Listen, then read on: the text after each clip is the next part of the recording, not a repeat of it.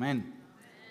Now, if you want to keep up, um, page 1041, I'm reliably informed, is the reading that I'm referring to. It's the parable of the Good Samaritan, and that's what I'm going to be dipping in and out of this evening.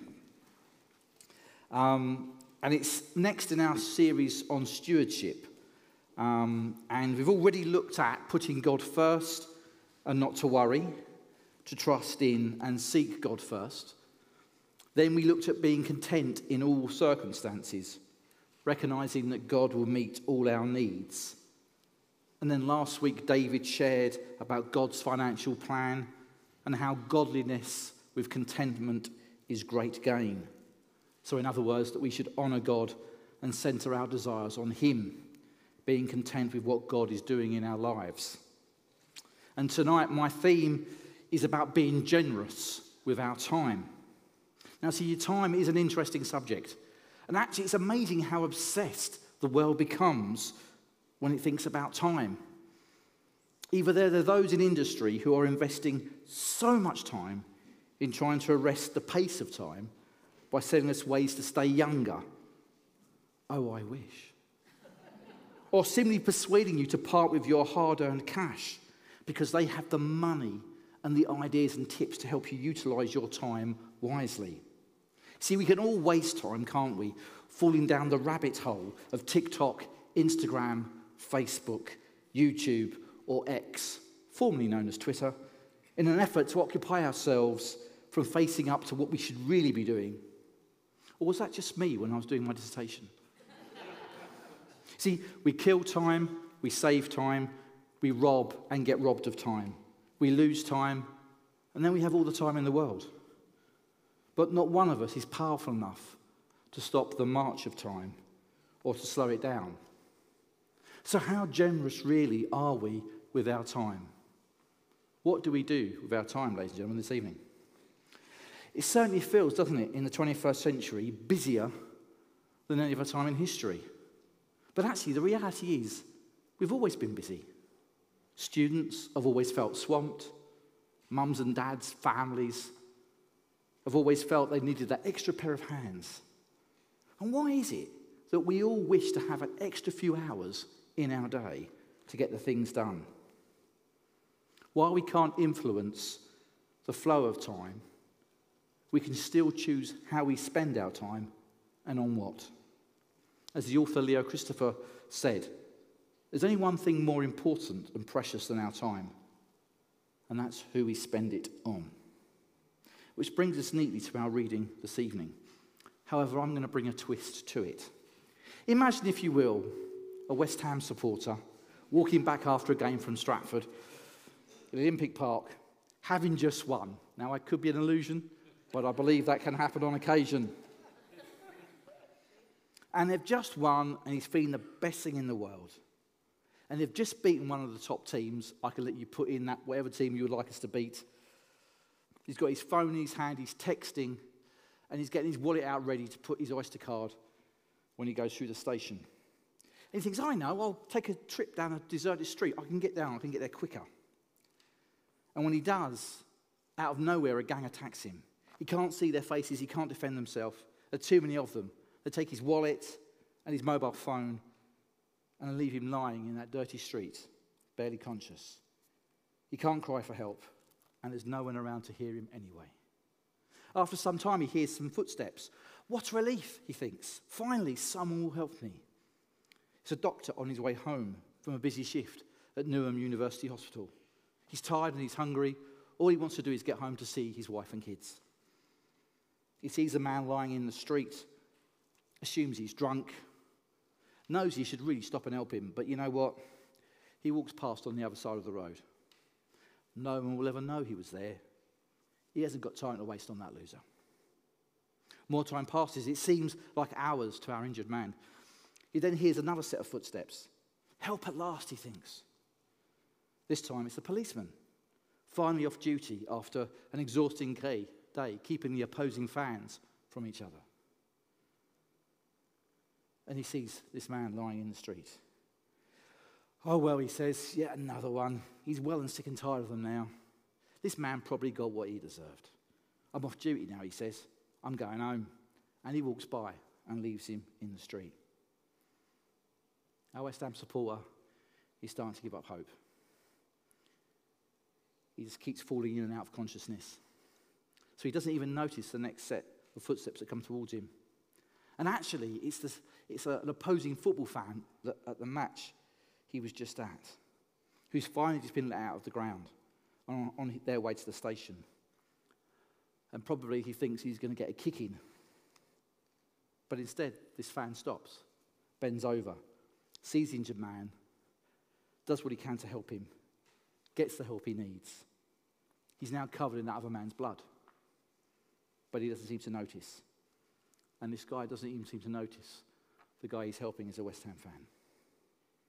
Now, you may have guessed that that's an updated version of the story that we um, see in Luke chapter 10. And we're starting, it's on verse 25 if you want to follow, to make sure I'm not too heretical. But as we see in the reading from Luke's Gospel about the parable of the Good Samaritan, the characters may be different, but the meaning remains the same. How do we choose to spend our time? Who do we choose to spend our time with? And what are our attitudes and motives behind it?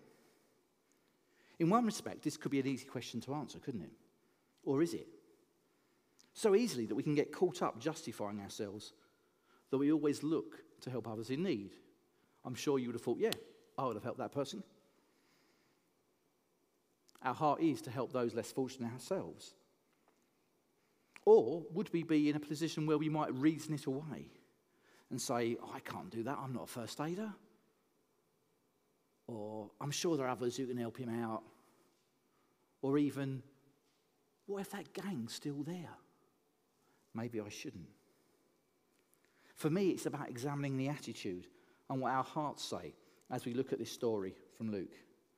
And we can clearly see in this story from Luke different attitudes on display.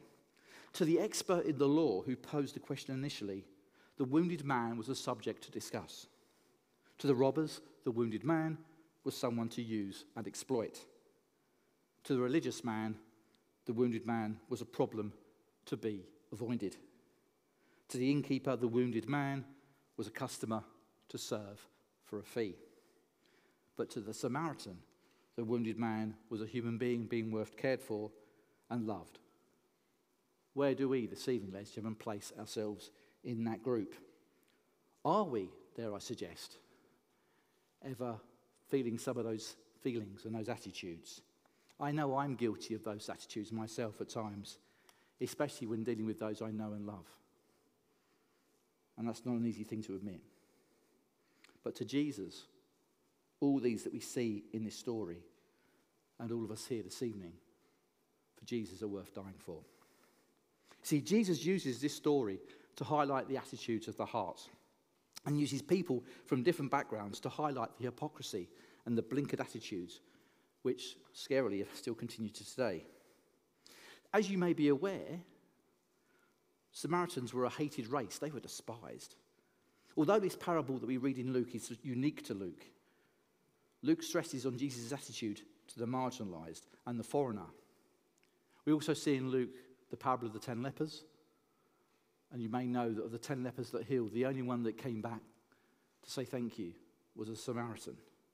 And ironically, in the chapter beforehand, Jesus is rejected by a Samaritan village because they knew Jesus was preparing to go on to Jerusalem.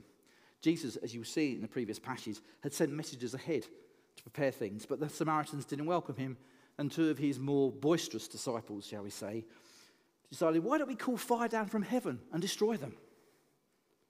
And this is all based on the long held hatred between Jews and Samaritans.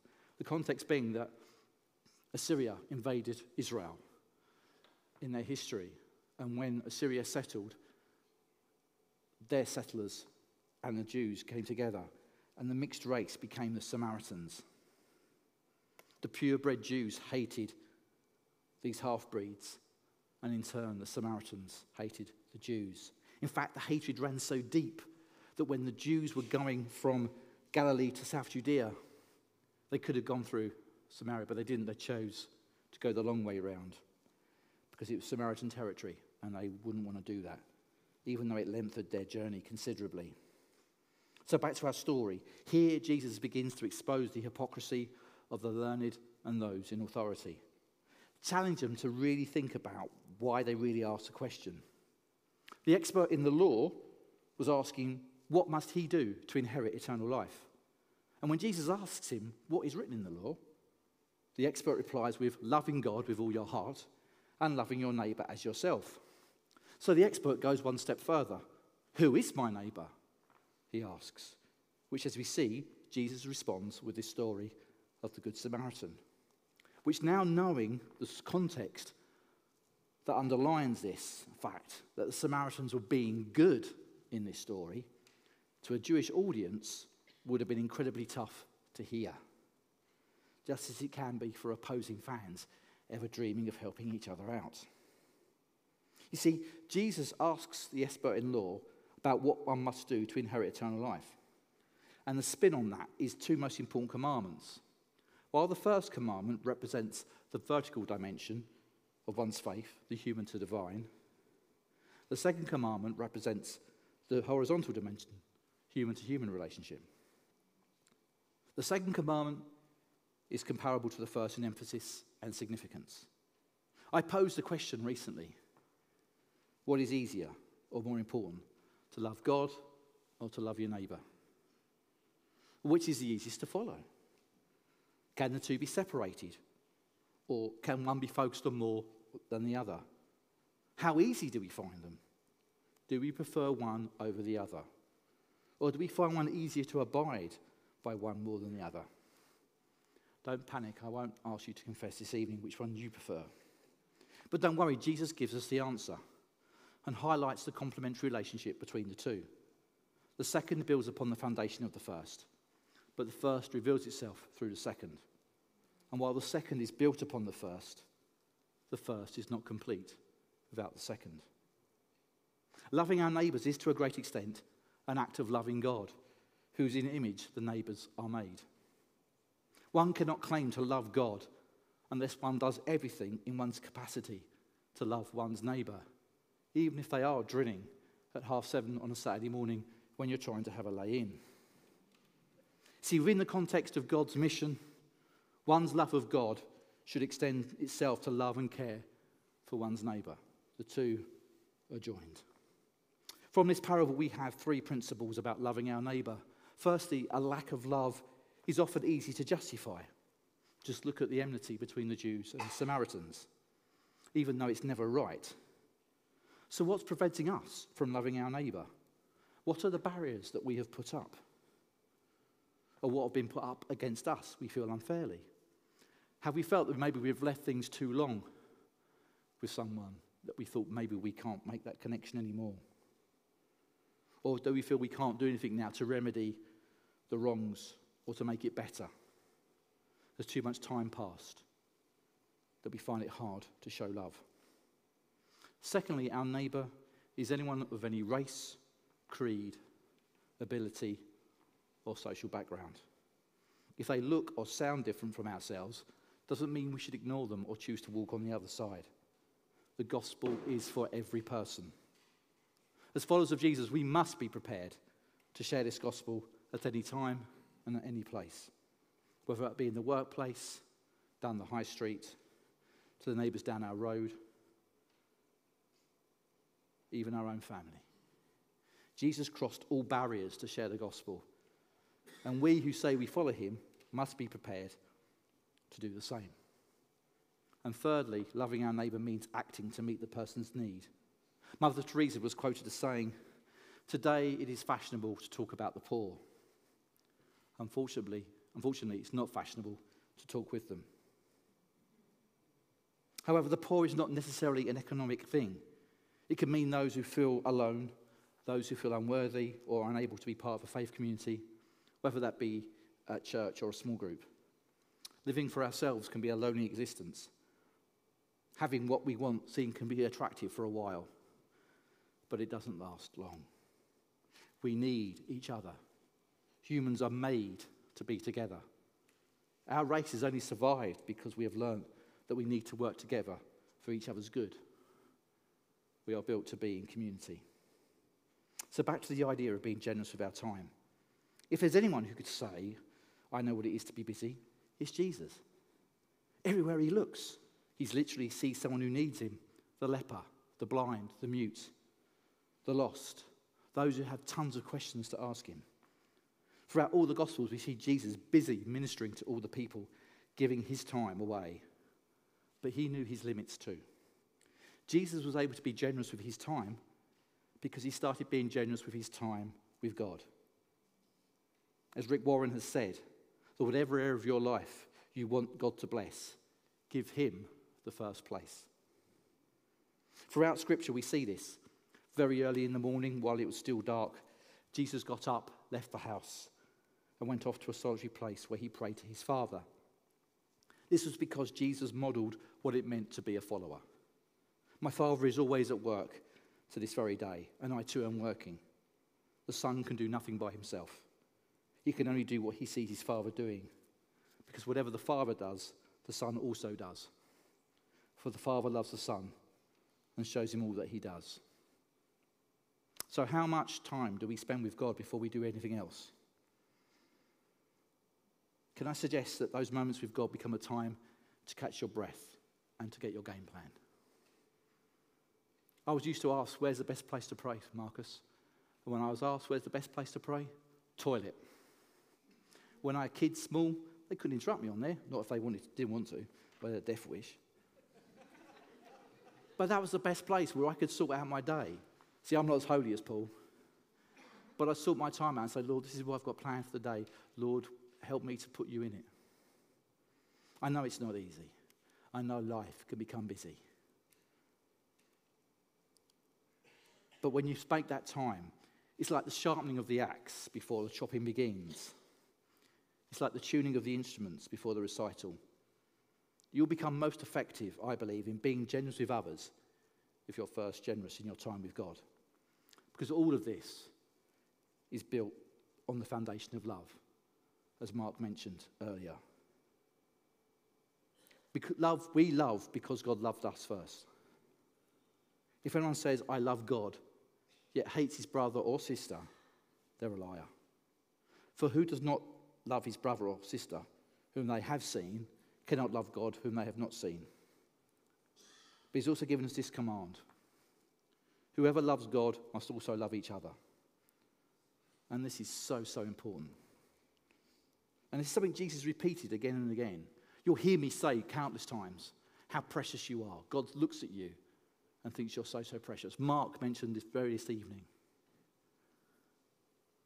that we have a good, good dad who loves each one of us. We are his children. But Jesus had to keep repeating this message of love and that we must love others. By that will they know you're my disciples, Jesus said. But the reason why Jesus kept repeating it, because the message wasn't getting through. Had you noticed that in this reading, and if you look to verse 37 in this reading, Jesus asked the expert in the law, Which of these three do you think was the neighbor to the man who fell into the hands of the robbers? And the expert in the law replied, The one who had mercy on him. You see, this guy couldn't even bring himself to say the word Samaritan. This was such how deep the hatred ran, which actually betrays this expert in law's attitude when he early said, responded about the law commands love. I believe in order for us to be really generous with our time, let's remember what it's all about. Let's seek those times and spaces to be intimate with Jesus. Let's hear from God what really matters. Let each of us embrace what's important and reject what distracts us. And let us live in the power of the Holy Spirit so that we might be generous with our love and time and with each other. Can I invite the band back? We're going to spend a few moments uh, just um, bringing things to prayer. Can I encourage you to stand if you're able? Because I really important think it's important. When I was preparing this evening, I was asking the Lord, how might we bring this together? How might can I invite for prayer? And I really feel that in an effort to be generous with our time. It might be for some of you tonight who are out here this evening, wanting wisdom how you might best use your time. You might think that you're spending it in all the wrong places or become distracted by all the wrong things. As I mentioned, sometimes our screen time can lead us down a rabbit hole, and before we know it, we're somewhere where we don't want to be, or end up buying something that we didn't really need. For some of you, it may be being generous to yourself and asking, Lord, help me out of these patterns and be in step with you. And so maybe you'd want to come for prayer for that this evening. The prayer team are going to be available um, at the front. For some of you, it may be that you're needing God's wisdom and courage as to how you might repair and restore relationships. It may be that you're thinking about those that you've been in relationship with and there's been a breakdown. Of how maybe you can be generous with someone that you feel distant from or where the relationship has broken down. And maybe just asking, Lord, help me to make steps to rebuild those relationships and to re-establish generosity in that relationship. Or for others of you this evening, it may be that it's attitudes that you have about certain situations that you have found yourself in currently or have been involved in. That maybe you want God's help to help you how you can be generous to others or to a situation that needs God's hand upon it. Or it may be that actually it's about being generous to yourself, about how you view yourself. Maybe you're here this evening thinking, I'm not sure where I fit, I'm not sure what I'm about, I'm not sure of my direction. Trust me when I tell you this that God, as Marcus said, is a generous, generous dad. And you are his child. He only wants the best for you. He wants you to know how precious you are to him. So come forward for prayer. If some of those words I hope have spoken to you this evening, as I said, the prayer team will be available. And as we begin in worship, let us just seek God. And so, Lord, I pray that as we worship together this evening, help us to, to step out and help us to seek wisdom from you as to how we can be more generous with our time to you, but generous to ourselves and generous to those around us. Lord, may you show us what it means to be generous like you. But help us to start with ourselves first. Help us to be generous to ourselves so that, Lord, you can have your way. For your sake in your Son's precious name. Amen.